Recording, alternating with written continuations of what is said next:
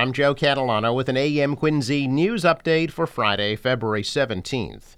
An overnight fire at the Clean Harbors facility in Braintree forced some residents to shelter in their homes. The blaze broke out around 11 p.m. in some tractor trailers that were parked at that site on Hill Avenue just over the Quincy line. Video from the scene showed flames spreading to several tractor trailer trucks. There were no reports of injuries. However, residents were asked to stay in their homes with their windows closed while firefighters battled the flames. A Quincy fire engine was sent to Braintree to provide coverage. Clean Harbors provides environmental and industrial services, but it's unclear what was burning. The fire was out by 1 a.m. However, crews were still on scene this morning. Clean Harbors handles waste management, emergency spill response, industrial cleaning, and recycling services. As cleanup crews continue to repair Brockton Hospital after the February 7th electrical fire, the hospital's owners are working to ease the burden placed on surrounding healthcare practices. Two new urgent care centers will serve the City of Champions over the next two weeks, according to Signature Healthcare. The first urgent care will be located at 110 Liberty Street in Brockton and will be open seven days a week from 8 a.m. to 8 p.m. The second urgent care center will be at 650 Center Street in Brockton. Signature Healthcare also stated they plan to reopen Brockton Hospital for limited inpatient services in about three months. Additional hospital services will be phased in after the initial partial reopening. The 10 alarm transformer fire didn't just gut Brockton Hospital, it put a strain on hospitals throughout the area south of Boston. Medical beds have become a scarcity as patients that would typically travel to Brockton Hospital are routed elsewhere. After losing their home in a fire last year, a Hingham family is giving back to others dealing with similar experiences. Over the summer, the Cutter family of Hingham lost their multi-million dollar home just two weeks after moving in. The community stepped in to help with essentials, which is why they're hoping to pay it forward now. The family created the Cut Fire Fund to help support first responders and families who've been affected and to raise awareness. So far, the family has raised nearly $30,000 and helped more than a dozen families. The couple, along with their two children, now give away care packages to families who need essential supplies. Turning their losses into lessons, the family said they also have a charity golf tournament planned for this summer. For more information about how to donate essential items or to give a monetary donation, you can visit the Cut Fire Fund's website. Thieves stole five high end used cars from a Quincy dealership this week. Police say Boss Auto on Copeland Street was broken into sometime late Tuesday night or early Wednesday morning. The thieves stole a box containing keys to the vehicles and then took five BMWs and Mercedes from the lot. Three of the stolen vehicles were recovered in Providence, Rhode Island. Two are still missing, and an investigation is underway. There are seven new Quincy police officers on the job today. Edward Riley, Tyler Braun, Kevin O'Shea, James Craven, James Akins, Jack Mead, and Cameron Smith all recently graduated from the Police Academy in Randolph and were congratulated by Chief Paul Keenan. The new officers will now begin field training before going solo on patrol. The recently announced independent team working to get to the bottom of delays in construction and delivery for more than 300 new red and orange line cars won't cost the state additional dollars, according to the governor's office, but will drain funds from a contractual contingency account. Governor Maura Healey announced in early February that the T convened a team of experts to evaluate what changes and process improvements need to be implemented now in order to accelerate the delivery of cars by looking into manufacturing management operations, delivery schedule, market conditions, and the contractual terms the MBTA has with the Chinese rail company CRRC. The T has for years had contracts worth nearly $900 million with the company to replace the entire red and orange line fleets with 404 brand new vehicles.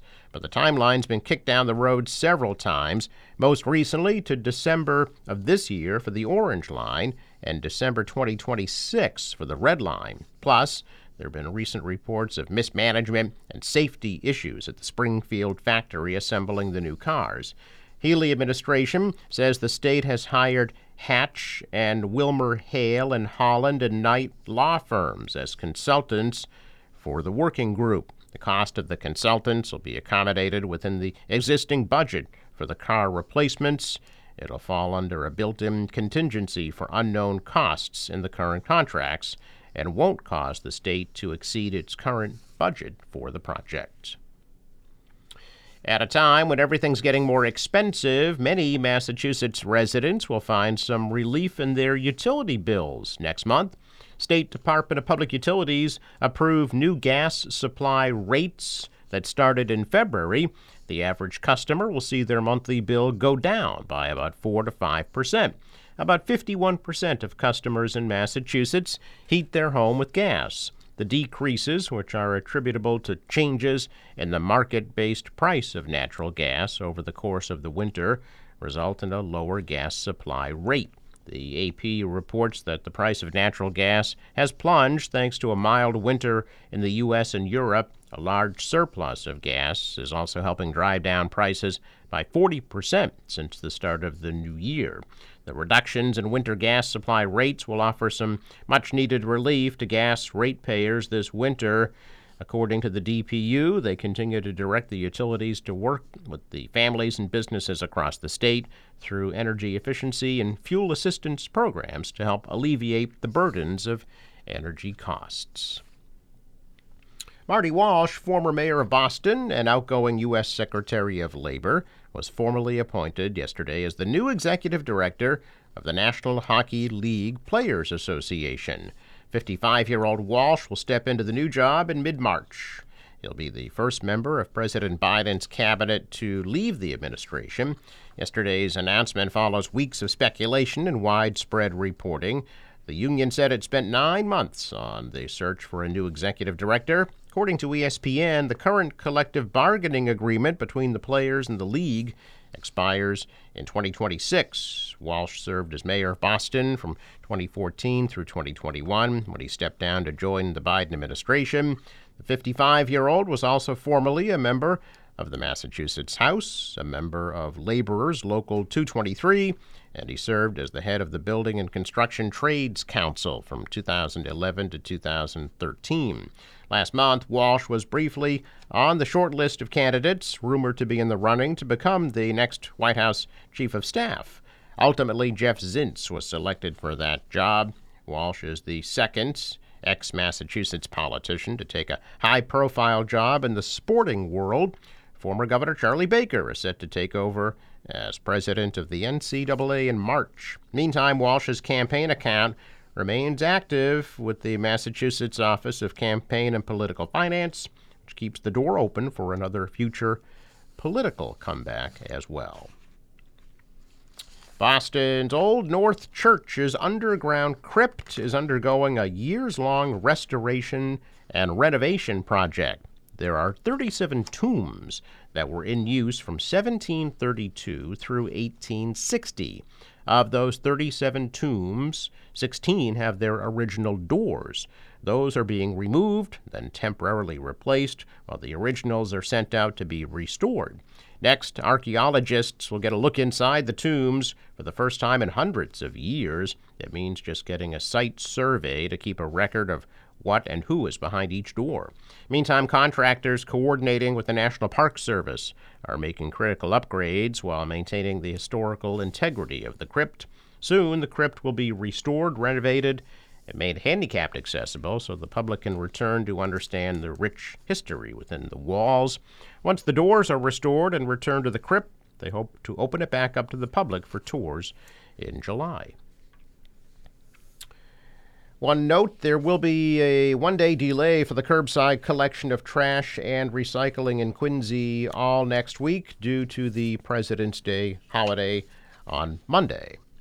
Quincy firefighters will be hosting their annual Bowlathon to raise money for Alzheimer's disease research Saturday from 7 to 11 p.m. at Olindy's on Quincy Avenue. There will be door prizes, music, a 50 50 raffle, and snacks. Tickets will be available at the door. And of course, the President's Day Winterfest celebration will be held Monday from 2 to 7 at the Hancock Adams Common and Quincy Center. The free event will feature live music, laser light shows, a fire dancer, ice sculptures, a puppet show, a birds of prey show, and a reptile show. And food and refreshments will be available.